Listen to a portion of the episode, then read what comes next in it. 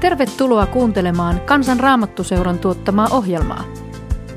Opetus on tallennettu sanan suvipäivillä.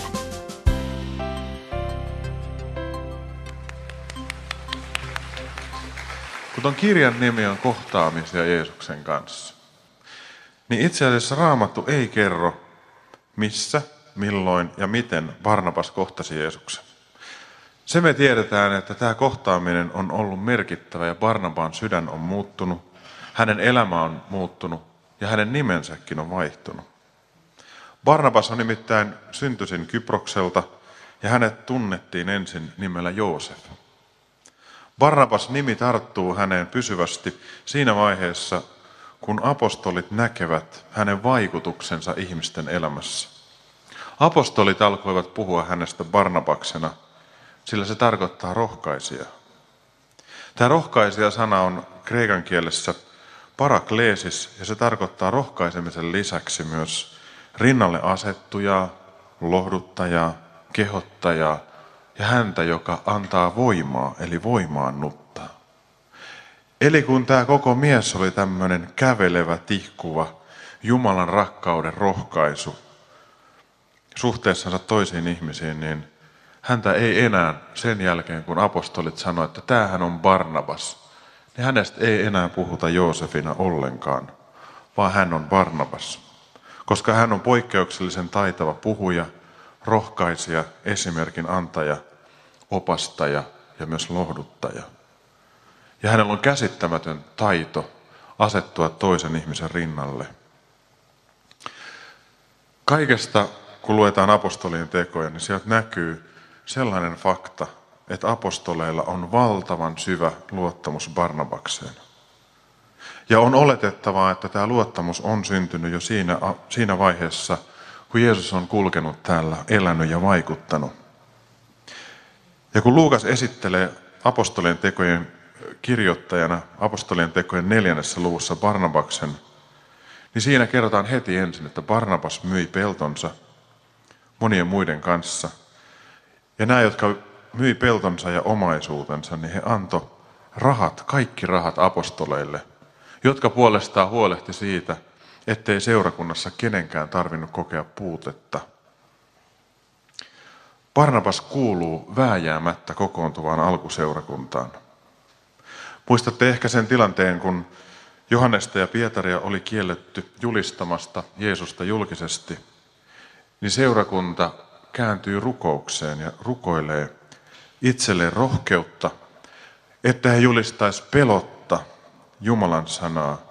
Ja sen lisäksi alkuseurakunta pyytää sitä, että Jeesus ojentaisi itse heidän keskellään ja heidän kauttaan kätensä, jotta sairaat paranesivat, ahdistetut tulisi lohdutetuksi ja ihmisten elämä muuttuisi. Ja Barnabas on paikan päällä. Barnabas on osa sitä porukkaa, joka rukoilee rohkeutta ja sitä, että he sais nähdä, kun Jeesus ojentaa kätensä. Sairaat paranee ja niin poispäin. Ja kun katsotaan apostolien tekoja, niin tähän rukoukseen vastataan ylitsevuotavalla tavalla. Eusebius on kirkkohistorioitsija ja hän oli kesärean piispana noin vuonna 275 ja vähän yli 300. Ja hänellä on vahva olettamus siitä, että Barnabas on yksi niistä 72 opetuslapsesta, jotka Jeesus lähetti Luukkaan evankeliumin 10. luvussa edellään jokaiseen kaupunkiin ja kylään, jonne hän itse oli menossa. Barnabas on hyvin todennäköisesti saanut opetusta suoraan Jeesukselta ja Jeesukselta myös valtuutuksen elää tässä maailmassa hänen todistajanaan, hänen suolanaan ja hänen valonaan. Niin tai näin, pitää tämä Eusebiuksen ajatus paikkansa tai ei, niin jokainen tietää, että semmoinen syvä luottamus ihmisten välillä, ei se synny ensikohtaamisella, se syntyy vähitellen. Ja siksi on melkoisen varma näkökulma se, että jo Jeesuksen eläessä Barnabas on tavalla tai toisella ollut siinä aika lähellä. Ja kun tarvitaan hyvää ja luotettavaa miestä, niin kuin tuntemattomassa sotilaassa Rokka sanoo, missä tarvitset hyvää miestä, tässä sinulla on semmoinen. niin ero Barnabakseen on se, että Barnabas ei koskaan sano, että tässä on sulle hyvä mies. Vaan hänet aina otetaan, kun tarvitaan joku luotettava ihminen. Hänet aina kutsutaan, hänet aina lähetetään. Hän ei mainosta itteensä. Apostolit ja alkuseurakunta turvautuu Barnabakseen moneen kertaan. Kun ajatellaan Barnabasta, niin me emme voi ymmärtää hänen merkitystään, jos me ei tajuta sitä, että miten valtava tuki, rohkaisu ja apu hän oli Saulin elämässä.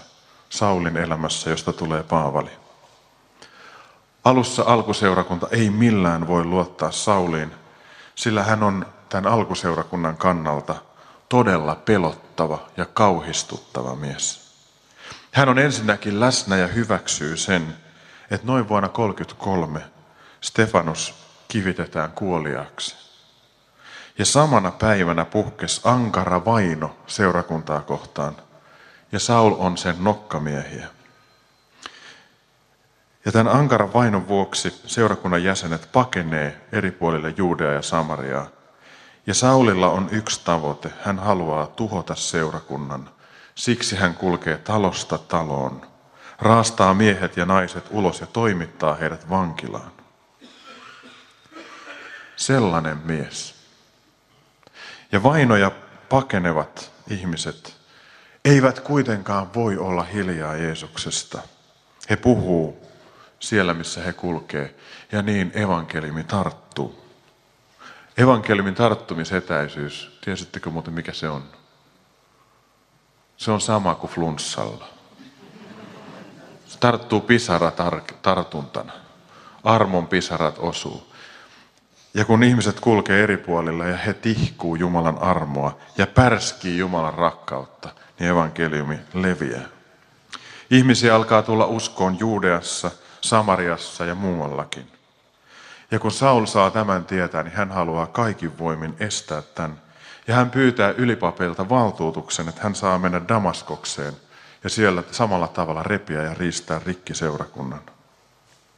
Tämän valtuutuksen ylipapilta saatuaan Saul matkustaa Damaskosta kohti ja hän on täynnä vihaa ja valtavaa semmoista vimmaa. Damaskoon tievällä, tie, vievällä tiellä Jeesus sitten ilmestyy kirkkaudessaan Saulille.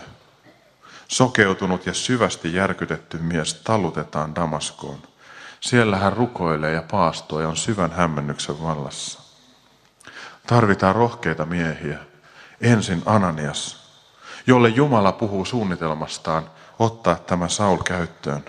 Ananias vähän vastaa hangottelee niin kuin kuka tahansa tuossa tilanteessa, mutta sitten menee tottelee Jumalaa, laittaa kätensä Saulin päälle ja sanoo, Saul veljeni, Herra on lähettänyt minut. Jeesus, joka ilmestyi sinulle, kun olit matkalla tänne. Hän lähetti minut, jotta saisit näkösi takaisin ja täyttyisit pyhästä hengestä. Saul saa näkönsä takaisin, nousee jalkeille, hänet kastetaan, hänen elämänsuuntansa muuttuu. Ennen hengellisesti ja fyysisesti sokeasta miehestä – tulee kaikella tavalla näkevä, kokeva ja Jumala hengen liikkeitä ymmärtävä. On merkillistä, että Jumalan sana, jota Saul on koko ikänsä tutkinut, avautuu nyt tämän tilanteen vaikutuksesta koko kauneudessaan. Ja tämä sana osoittaa, Jeesus on Messias, Jeesus on Kristus, hän on koko maailman vapahtaja. Ja tähän julistukseen Tähän totuuteen Saul havahtuu ja alkaa julistaa. Ja mitä enemmän Saul julistaa ja haparoi ja löytää oikeita sanoja, sitä enemmän hänen julistuksensa tulee voimaa. Ja vääjäämättömin todistein hän osoittaa kuulijoille, että Jeesus Kristus on todella Messias. Ja entisestä vainoajasta, seurakunnan rikkiraastajasta, tulee seurakunnan rakentaja. Mutta hänestä tulee myös vainottu. Hänet halutaan nyt surmata ja siksi häntä, hänet autetaan pakenemaan Damaskoksesta. Tiedätte sen, että muurin aukosta korilla ja niin poispäin. Mutta sitten kun Saul viimein tulee Jerusalemiin, hän on saattanut kiertää Arabiassa ensin jonkun verran, niin hän ei onnistu liittymään opetuslasten joukkoon. Hän yrittää, mutta häntä pelätään aikaisempien tekojensa vuoksi. Ja alkuseurakunnan jäsenet ei voi millään uskoa, että vainoaja voi todella kääntyä ja että hänestä voi tulla opetuslapsi. Saul on välitilassa. Entiset kaverit on hylännyt eikä ole uusia kavereita. Se on aika kauhea tilanne. Mutta silloin tulee tämä toinen rohkea mies. Tulee Barnabas. Asettuu Saulin rinnalle ja sanoo apostoleille, mä olen nähnyt, kun Sauli julistaa. Mä tiedän, mitä on tapahtunut Damaskoksessa. Te tiedätte minut. Mä en tiedä, meneekö vuorosanat ihan näin. Mutta oletan, te tiedätte minut. Ja minä menen takuuseen tästä miehestä. Ja Saul saa kulkea semmoista luottamuksen siltaa pitkin, jonka Barnabas rakentaa. Ilman Barnabasta ei olisi Saulia, ei olisi Paavalia. Siinä merkityksessä, mitä me hänet raamatusta niin löydetään. On jotenkin jännää, että yhä tänäkin päivänä vainoaja kääntyy Jeesuksen puoleen. Hän havahtuu uskomaan, toivomaan ja julistamaan. Ja ne, joita hän on ennen vainonnut, pelkää häntä. Tämäkin aika tarvitsee niitä, jotka Barnabaksen lailla asettuu rinnalle, rohkaisee, lohduttaa, vie eteenpäin ja avaa tulevaisuuden ja toivon.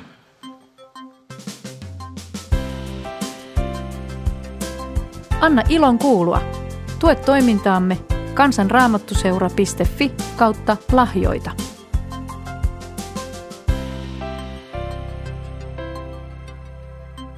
On jotenkin hykerryttävä ajatella, että Jerusalemissa jossain vaiheessa on, mä en tiedä onko ne istunut pöydän ympärillä vai nojailu ja syönyt keskenänsä. Siellä on ollut kolme miestä, joiden identiteetin ja nimen Jeesuksen rakkaus on muuttanut täysin tai muuttamassa. Aatelkaapa.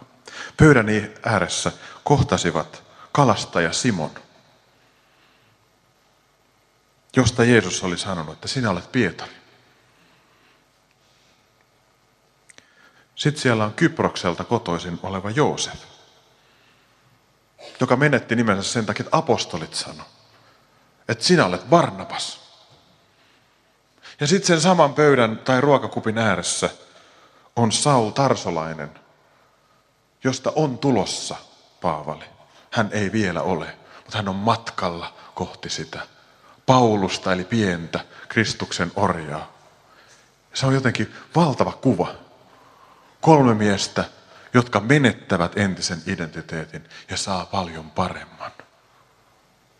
Ja kohtaaminen on mahdollista sen takia, että elävän Jumalan pyhä henki johdattaa nämä ihmiset saman pöydän ääreen, nämä miehet. Mutta siinä tarvittiin Barnabas, entinen Joosef. No tämän kohtaamisen jälkeen Paavali toimii rohkeasti Jerusalemissa, puhuu myös kreikkalaisille juutalaisille Jeesuksesta ja väittelee heidän kanssaan. Ja Kyprokselta kotoisin olevan Barnabaksen oli aika helppo olla siinä vieressä ja sanoa, Mm. Hyvä Paavali, Ai, anteeksi, hyvä Saul, hyvin vedetty. Anna mennä vaan. No lopulta Jerusalemissakin havahduttiin siihen, että tästä Saulista on tullut niin kuin väärälle puolelle vaarallinen mies. Tarso, siellä Damaskoksessa ensin vainotaan, nyt vainotaan Jerusalemissa. Ja niin se tilanne kiristyy, että Saulin henki on jälleen niin kuin tosi löyhässä. Siksi hänet autetaan Kesarea ja sieltä Tarsoon turvaan. Kun Saulin viha vaihtui rakkauteen Jeesusta kohtaan, niin vainojen ensimmäinen aalto hiipui. Tämäkin kertoo siitä, että hän oli oikeasti vainojen nokkamies. Ja tämä mahdollistaa sen, että seurakunta saa rakentua jonkun aikaa rauhassa kaikkialla Juudeassa, Galileassa ja Samariassa. Ja pyhä henki vahvisti sitä ja antoi sille kasvun. On hyvä huomata, että Tarsoa ei mainita minkään hengellisen herätyksen paikkana, vaikka Saul on siellä. Kasvua tapahtuu muualla. Tai jos Tarsossa on joku pieni herätys, niin sitä jostain syystä Luukas ei mainitse, vaikka koko aika kulkee sitten niin kuin Paavalin rinnalla myöhemmin. Mutta eri puolilla muualla herätys etenee vahvasti. Juutalaisten lisäksi myös pakanat otti vastaan Jumalan sana ja kiinnostui Jeesuksesta. Ja tämä aiheutti aluksi aikamoista hämmennystä juutalaisen alkuseurakunnan keskellä. Onneksi tilanne rauhoittuu Pietarin kokemuksen ja hänen antamansa selonteon jälkeen. Ja lopulta seuraus on, että kaikki ylistävät Jumalaa. Elettiin uutta ja innostavaa aikaa ja Jumalan sanan lupaukset alkoi täyttyä alkuseurakunnan silmien edessä ja se kaikille kansoille luvattu ihana pelastus alkaa viimein toteutua näkyvällä tavalla. Stefanoksen surmaamisesta alkaneiden vainojen takia Jerusalemista oli painut paljon Jeesuksen seuraajia Foinikiaan, Kyprokseen ja Antiokiaan. Ensin he olivat kertoneet hyvää sanomaa juutalaisille, vain juutalaisille Jeesuksesta, mutta lopulta kyproslaiset ja kyreneläiset, ne on vissiin vähän ollut kurittomia, alkaa julistaa myös kreikkalaisille, mutta sekään ei riitä, ne alkaa puhua myös pakanoille Jumalan sanaa. Ja Jumala tarttuu, pyhähenki tarttuu tähän julistukseen vahvasti. Ja sanotaan, että Herran käsi oli heidän tukenaan. Ja kun Jeesusta julistettiin, niin tapahtui myös ihmeellisiä asioita. Sairaita parani. Ja tämän, suuren, tämän takia suuret joukot alkoi kiinnostua Jeesuksesta ja seurata häntä. Ja erityisesti sanotaan, että Antiokiassa tapahtuu todella paljon. Niin paljon, että sieltä tulee viesti Jerusalemiin, että täällä tapahtuu jotakin aika moista. Ja kun nämä ihmiset ei oikeasti tunne kirjoituksia kunnolla, niin on vaara, että semmoinen alkupöhinä lähtee niin kuin väärille raiteille. Nyt tarvitaan joku, joka osaa raamatun, osaa tukea, osaa rohkaista ja on vakaa. Kuka se voisi olla? No opetuslasten ei tarvinnut apostolen hirveän kauan miettiä. No se on Barnabas. Totta kai se on Barnabas. No minkä takia? Koska kyproslaiset oli ollut aktiivisia sekä kreikkalaisten että pakanoiden suuntaan, on aika luonnollista lähettää sinne mies, joka on Kyprokselta kotoisin. Barnabas. Ja Barnabaksen valintaa tehtävään puoltaa myös se, että hän kuului leeviläisiin, eli hän on juutalaista pappissukua. Taustansa vuoksi hänellä oli tarpe- tarvittavaa osaamista tutkia tilannetta, opettaa raamattua ja kasvattaa seurakuntaa oikeaan suuntaan, luoda sille toimivat rakenteet. Ja sitten Barnabas tuntee vielä kreikkalaisen kulttuurin ja osaa suhtautua monella tavalla ajatteleviin ihmisiin. Ja se oli aika tärkeää täällä tota Antiokiassa, jossa on niin monenlaisia näkökulmia. Ja kun Barnabas pääsee perille Antiokia, hän näkee, mitä Jumalan armo on saanut aikaan, ja hän iloitsee kaikesta näkemästään. Ja Barnabas rohkaisee nimensä mukaisesti seurakuntaa jatkamaan työtään pakanoiden tavoittamiseksi. Ja hän kehotti kaikkia pysymään järkähtämättömästi uskossa Herraan. Ja hän kehotti, että jatkakaa työtä pakanoiden tavoittamiseksi. Barnabaksesta sanotaan, että hän on hyvä mies. Hänestä sanotaan, että hän oli täynnä henkeä ja uskoa. Hän osasi kirjoitukset, eli herkästi pyhän hengen johdatuksessa ja seurasi Jeesuksen tahtoa elämässään. Ja samalla hän halusi nähdä ympärillään, kuinka ihmiset kasvaa ja vahvistuu ja rohkaisee heitä uudelleen ja uudelleen, ei vain kuuntelemaan, vaan elämään uskoa todeksi. Ja herätys Antiokiassa näyttää koko aika laajenevan, kun Barnabas kaitsee sitä Yhä enemmän on niitä, jotka tulee Herran Jeesuksen seuraajiksi, Herran omien joukkoon. Ja huomataan, että, että yksi mies ei repee kaikkeen. Se kasvu on ilmeisesti niin nopeata, että sinne tarvitaan apu, apuvoimia. No, Antiokia oli todennäköisesti Rooman noin kolmanneksi tärkein kaupunki. Se on kreikkalaispakanallinen ja monikasvoinen kaupunki, joka asettaa selkeät isot haasteet seurakunnalle. Ei kuka tahansa voi tulla sinne tekemään hommia. Muuten se menee kiville. Tarvitaan ihmisiä, jotka ta- tuntee kirjoitukset ja Jeesuksen omakohtaisesti ja osata, osa, osaisivat asettaa sanansa pakanallisen kulttuurin keskellä oikein. Tarvitaan heitä, joilla on kyky auttaa pakanuudesta kääntyviä yhä syvemmälle Jeesuksen tuntemiseen ja pyhien kirjoitusten omistamiseen. Tämän vuoksi Barnabas alkoi ajatella Saulia. Onko meillä se toinen kuva? Ton voisi oikeastaan pitää tuo koko aika. Eli tuossa on Kyproksen saari, sieltä ensimmäinen nuoli on se, että, että Barnabas tulee Jerusalemiin. Nyt me siirrytään, on siirrytty siihen, että Barnabas on mennyt Jerusalemista ylöspäin Antiokiaan. Seurakunta on kasvanut ja hän tajuaa, että hän tarvii apua. Ja sitten hän päättää, että hän hakee avuksensa Saulin. Pyhä henki ilmeisesti vaikuttaa Barnabassa tahtomista, ajattelemista ja tekemistä. Ja niin hän lähtee hakemaan Saulia avukseen Tarsoksesta. Matka Antiokiasta ta- tuonne Tarsoon kertyy suuntaansa noin 150 kilometriä. Eli Barnabas matkustaa 300 vaivalloista kilometriä, joko, joko mennen niin kuin meritse tai sitten maata pitkin, en tiedä kumpaa, vain saadakseen Saulin työtoverikseen. Silloin ei ollut kännyköitä, fakseja, puhelimia tai mitään muutakaan. Et todennäköisesti Barnabas vaan ilmestyy Saulin ovelle ja sanoo, että terve, ei olla nähty muuten aika moneen vuoteen. Mulla olisi sulle pikkunen homma. Antiokiassa on vähän säpinää. Mä tarttisin sut sinne apuun. Lähdekö?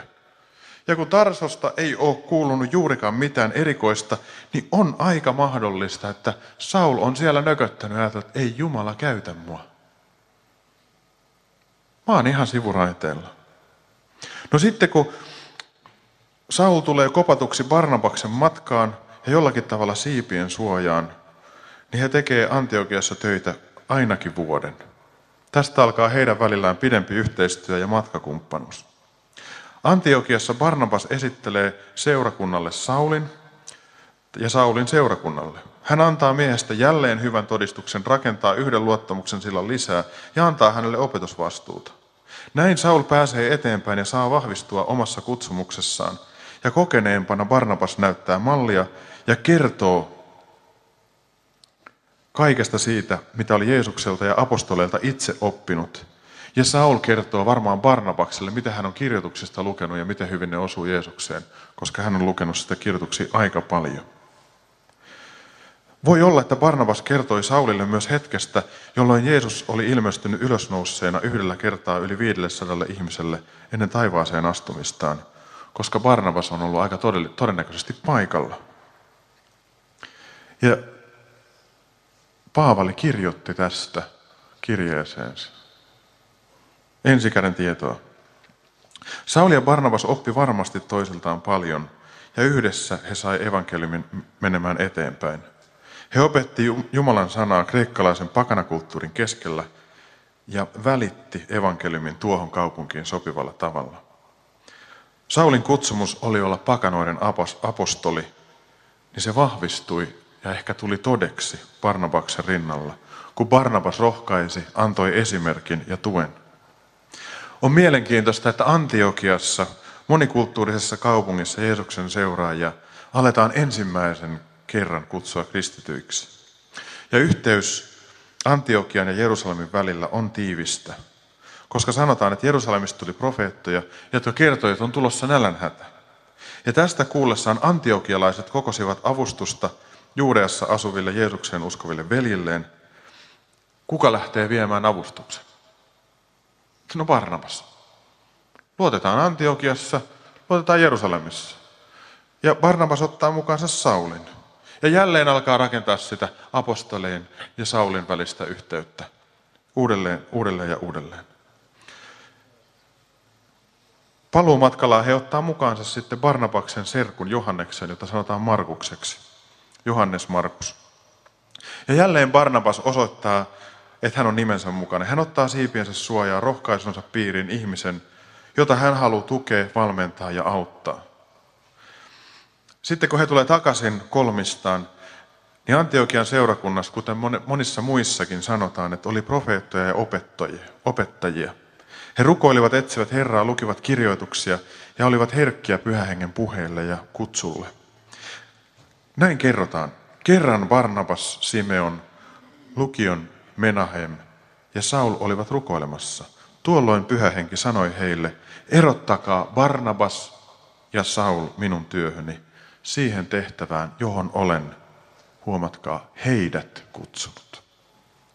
Huomatkaa Barnabas ja Saul. Ensin Barnabas, sitten Saul. Saatun näkökulma koeteltiin, he paastoa ja rukoilee yhdessä. Ja sitten he laskee kädet Barnabaan ja Saulin päälle ja lähettää heidät matkaan. Tämän yhteistyön alussa Barnabas mainitaan aina ensin. Hän on johtavampi hahmo. Ja kun lähdetään ensimmäiselle lähetysmatkalle, joka muuten raamatussa usein sanotaan, että Paavalin ensimmäinen lähetysmatka. Paavali lähtee matkaan oppipoikana, Saulina, ja palaa tuolta reissulta Paavalina. Se on mielenkiintoinen juttu. Ja kun he lähtee matkaan, niin he ottaa mukaansa Johannes Markuksen oppimaan ja vahvistumaan. Noin vuonna 1945 he lähtee matkaa ja purjehtii Barnabaan kotisaarelle Kyprokselle. Siellä Barnabas ja Saul saarnaavat Jumalan sanaa alueen synagogissa ja Johannes Markus toimii palvelijana ja luo puitteita työlle. Pafoksessa he sitten kohtaa noidan ja väärän profeetan Baar Jeesuksen, joka majaili alueen käskynhaltija Sergius Pauluksen kotona. Ja tämä käskynhaltija, Sergius Paulus, kiinnostuu Jeesuksesta ja siitä, että mitä nämä miehet puhuu, ja hän haluaa kuulla lisää Jumalan sanaa. Mutta tämä väärä profeetta, joka tunnettiin toisella nimellä myös Elymas, estelee ja vaikeuttaa asiaa, minkä vaan ehtii. Ja tällöin pyhä, täynnä pyhää henkeä Saul ja ensimmäisen kerran mainitaan eli Paavali, nuhtelee häntä tiukasti ja sanoo, sinä paholaisen sikiö, vilpin ja petoksen pesä, sinä kaiken hyvän ja oikean vihollinen, etkö jo lakkaa vääristämästä Herran suoria teitä? Nyt Herra nostaa kätensä sinua vastaan, sinä tulet sokeaksi, etkä näe aurinkoa ennen kuin määrä on. Ja hengellinen pimeys muuttuu fyysiseksi pimeydeksi ja sokeudeksi. Ja paikallinen käskynhaltija ihmettelee tämän opin voimaa ja ovet avautuvat. Edellä kuvatun tapahtuman jälkeen Saul-nimi vähän niin kuin hiipuu pois. Ja tästä eteenpäin puhutaan vain Paavalista. Kerronnallisesti apostolien teoissa tapahtuu myös merkittävä muutos. Aiempi, aiemmin puhuttiin Barnabaasta ensin, mutta nyt Paavali nousee johtavaksi hahmoksi.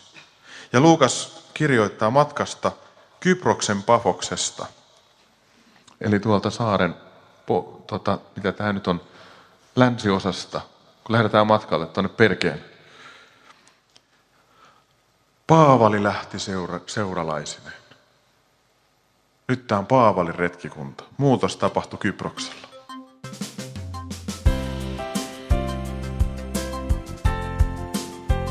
Anna ilon kuulua. Tue toimintaamme kansanraamattuseura.fi kautta lahjoita.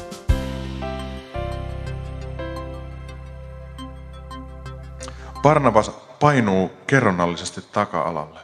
Tästä eteenpäin Luukas alkaa kuljettaa apostolien tekoja ja tallettamansa seurakunnan historiaa nimenomaan Paavalin kautta. Rohkaistu ohittaa ohi, niin kuin rohkaisijansa. Perkessä palvelijana ja asioiden mahdollistajana toiminut Johannes Markus jää pois Paavalin matkaseurueesta, eli kun on tultu rannikolle takaisin. Ja jostain syystä hän matkustaa takaisin Jerusalemiin. Ja silloin Paavali ja Barnabas jatkaa matkaansa sisämaahan Pisidian Antiokiaan. Paavali puhuu synagogissa ja kävi läpi Israelin historiaa lupauksia Messiasta, osoitti Jeesuksen luvatuksi vapahtajaksi ja totesi, että vain Jeesuksen nimessä hänessä avautuu synteen anteeksiantamus ja ikuinen elämä. Kun Paavali ja Barnabas lähtee synagogasta, heitä pyydetään puhumaan näistä asioista seuraavanakin sapattina lisää. Vain Jeesus, ja kun he on näin tehnyt, pyytänyt, niin monet juutalaiset Jumalaa pelkäävät käännynnäiset liittyy Paavalin ja se Parnapaan seuraan, jotka rohkaisee kuulijoitaan pysymään kiinni Jumalan armossa ja Jeesuksessa. Seuraavana päivänä tapahtuu ihme. Melkein koko kaupunki. Luukkaalla on pikkuinen taipumus niin liioitella ilmeisesti. Mutta siis aivan älyttömän paljon porukkaa sillä suomennettuna. Näytti siltä, että koko kaupunki olisi niin kuin liikkeellä kokoontuu kuuntelemaan Jumalan sanaa. Ja väen paljous herättää kateuden, eikö niin? Niinhän se käy muutenkin. Ja juutalaiset joutuu raivoihinsa. He alkaa vastustaa julistusta ja kiistää kaiken, mitä Paavali sanoo. Silloin Paavali ja Barnabas sanovat heille suorat sanat. Kaikkein ensimmäiseksi Jumalan sana oli julistettava teille, mutta koska te torjutte sen, ettekä pidä itseänne iankaikkisen elämän arvoisina – Me käännymme pakanoiden puoleen, ja tämä synnyttää pakanoissa valtavan ilon, ja he suuresti, ja hyvä sanoma leviää koko maakuntaan. Hedelmällistä työtä näyttää aina seuraava vaino ja kateus, ja näin käy tälläkin kertaa. Vainon vuoksi Paavali ja Barnabas pudistavat Tomun jaloistaan. Matkaavat takaisin, iko, matkaavat eteenpäin tuonne Ikonioni. Siellä tapahtuu samalla tavalla. Paavalia myös kivitetään niin, että luullaan, että hän on kuollut. Mutta ei se sitten ollutkaan. Kiittämättömyys on edelleen tämän maailman palkka, kun tehdään oikeita hyviä asioita. Tuolta he palaavat Antiokiaan. Ja Antiokiassa tulee ongelma. Paavali Barnabas kohtaa Jerusalemista tulleita, Juudeasta tulleita opettajia, jotka sanoo, että kun ihminen on tullut uskoon, niin hänet pitäisi ympärileikata.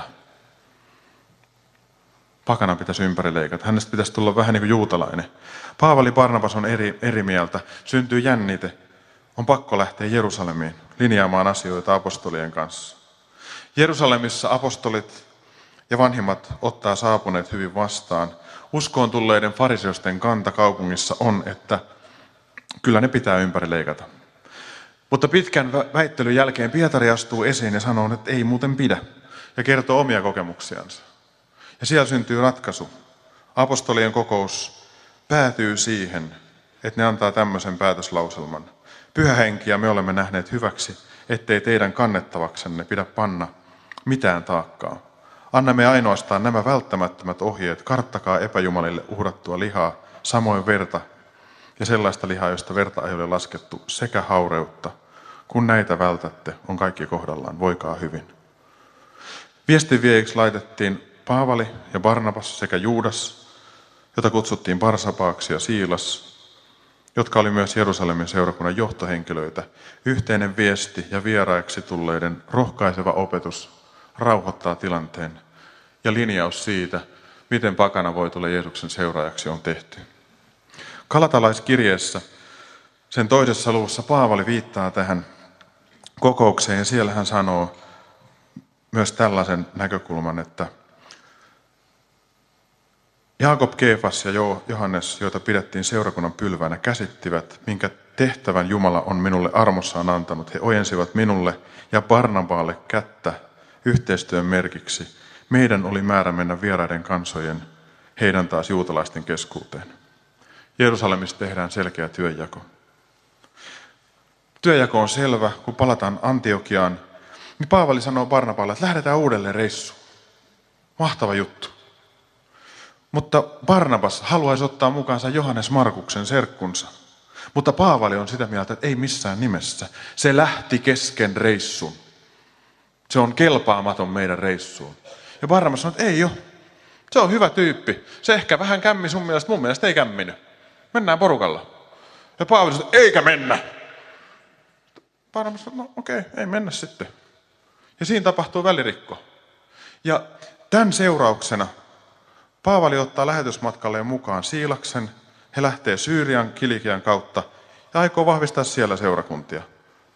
No, Barnabas ottaa mukaansa Johannes Markuksen ja ne lähtee Kyprokselle. Ja tämän jälkeen valokeila siirtyy Barnabasta pysyvästi Paavaliin. Tämän jälkeen apostolien teot ei sano enää mitään Barnabaksesta. Hän häviää kerronnasta.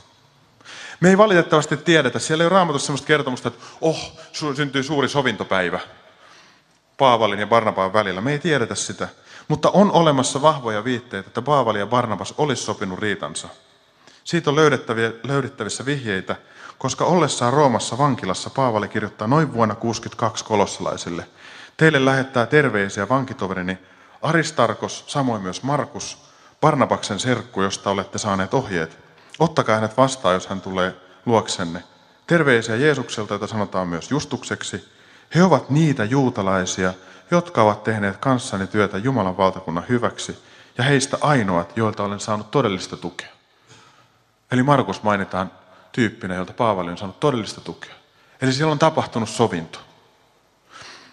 Sitten toinen kohta ekasta korinttilaiskirjeestä joka on kirjoitettu suunnilleen neljä vuotta tämän välirikon jälkeen, jos nämä raamatun kirjojen ajatukset pitää paikkansa, niin siellä Paavali kirjoittaa Barnabaksesta hyvin arvostavaan sävyyn ja kirjoittaa, olemmeko minä ja Barnabas, ja sitten niin edespäin. Että hän niin kuin sanoi, että minä ja Barnabas. Eli se yhteys on löytynyt. Ja tämän saman yhteyden uudelleen löytymisen vahvistaa kristillinen perimätieto. Barnabas on siis rohkaisija. Hän on lohduttaja. Hän on rinnalla kulkija. Ja hän auttaa todella monia löytämään kutsumuksensa. Hän luotsaa, hän opettaa Antiokian seurakuntaa oikeaan suuntaan. Hän tekee lähetysmatkoja. Hän antaa koko elämänsä Jeesuksen käyttöön. Hän on mukana linjaamassa sitä, ettei pakanuudesta Jeesuksen seuraajiksi kääntyviltä vaadita enää ympärileikkausta. On mielenkiintoista, että katolisen ja yhteiskristillisen tai yleiskristillisen perimätiedon mukaan Barnabas menettää henkensä kotisaarellansa Kyproksella noin vuonna 1961. Hänet kivitetään kuoliaksi. Tai toinen perimätieto sanoo, että hänet poltetaan kuoliaksi. Mutta kaikki perimätieto, mitä Barnabaan kuolemaan liittyy, on se, että hän kuolee uskonsa takia. Barnabas ei itse kirjoita yhtään ainutta raamatun kirjaa, hän ei kirjoita evankeliumia, mutta hänen serkkuaan Markusta pidetään melko yleisesti meidän kristillisessä perimätiedossa Markuksen evankeliumin kirjoittajana. Jos näin on, niin Barnabas on antanut tähän kirjoittamiseen tukeaan taustatietoa ja rohkaisua. Kirjoita, kirjoita, kirjoita. Barnabas vaikuttaa Paavalin elämään vaiheisiin lähtemättömällä tavalla. Ja Luukaskin jollakin tavalla on saanut semmoisen rakkauden hipasun Barnabaksen kautta. Ja se näkyy varmaan Luukkaan evankeliumissa jossakin määrin. Saulista ei olisi tullut Paavalia ilman Barnabaksen rohkaisua ja työtoveruutta. Tässä ajassa on liikkeellä monenlaisia kirjoituksia, vääriä väitteitä ja harhatietoa. Sä voit törmätä islamilaisessa maailmassa ja kirjallisuudessa ja netissä Barnabaan evankeliumi teokseen. Se on historian tutkijoiden mukaan peräisin keskiajalta noin 1300-luvulta, ehkä kirjoitettu silloin. Se ei voi olla Barnabaan kirjoittama, vaikka sellainen väite islamilaisessa maailmassa esitetäänkin. Tuossa kirjoituksessa on sellaisia viittauksia Muhammedin ja islamilaisiin uskontunnustuksiin, ettei 600 vuotta aikaisemmin elänyt Barnabas voinut niistä tietää mitään. Muutenkin islamin käsitteet, opit, henkilöiden aikahistoria, niitä ei saa sopimaan yhteen arkeologisen tiedon tai raamatun aikahistorian kanssa. Ne ei vaan niin kuin me samaan. Ja oppikaan ei mene millään samaan. Päätän ihan just. Paavali kirjoittaa galatalaisille näin. Olen hämmästynyt, kun te näin pian olette luopumassa hänestä, joka on armossaan kutsunut teidät, ja olette siirtymässä toisenlaiseen evankeliumiin. Mitään toista evankeliumia ei kuitenkaan ole. Jotkut vain hämmentävät teitä, teidän ajatuksianne ja koettavat vääristää Kristuksen evankeliumia. Julistipa kuka tahansa teille evankeliumia, joka on vastoin meidän julistamaamme, vaikka me itse tai vaikka taivaan enkeli, hän olkoon kirottu. Toistan sen, minkä olen ennenkin sanonut. Jos joku julistaa teille evankeliumia, joka on vastoin sitä, minkä olette saaneet, hän on olkoon kirottu. Paavali kertoo Galatalaiskirjan toisessa luvussa, heti tämän jälkeen, että hän on Jerusalemissa tehnyt selkoa julistamansa evankeliumin sisällöstä Jerusalemin seurakunnalle yhdessä Barnabaksen kanssa. Barnabas siis kuuluu meihin, jotka julistavat Kristuksen evankeliumia. Ja tähän apostolien hyväksymään evankeliumiin meidän on tänäänkin turvallista, välttämätöntä pitäytyä ja luottaa. Jeesus on Herra. Hän on ainoa tie Jumalan luokseen ja taivaaseen. Hänen veressään on syntiemme anteeksi antamus. Sitä et löydä mistään muualta. Vain Jeesus muuttaa sydämet, avaa ilon, elämän tarkoituksen ja kaiken. Ilman Jeesusta ei ole mitään. Rohkaiskaamme, ystävät, toisiamme tässä uskossa. Meitä kutsutaan elämään ja olemaan tämän ajan varnapaita, rohkaisijoita, ihmisiä, jotka ottaa toisen siipien suojaan, auttaa, varustaa, rohkaisee, rakentaa luottamuksen siltoja, jotta Jumalan valtakunta, Jeesuksen rakkaus tulee todeksi.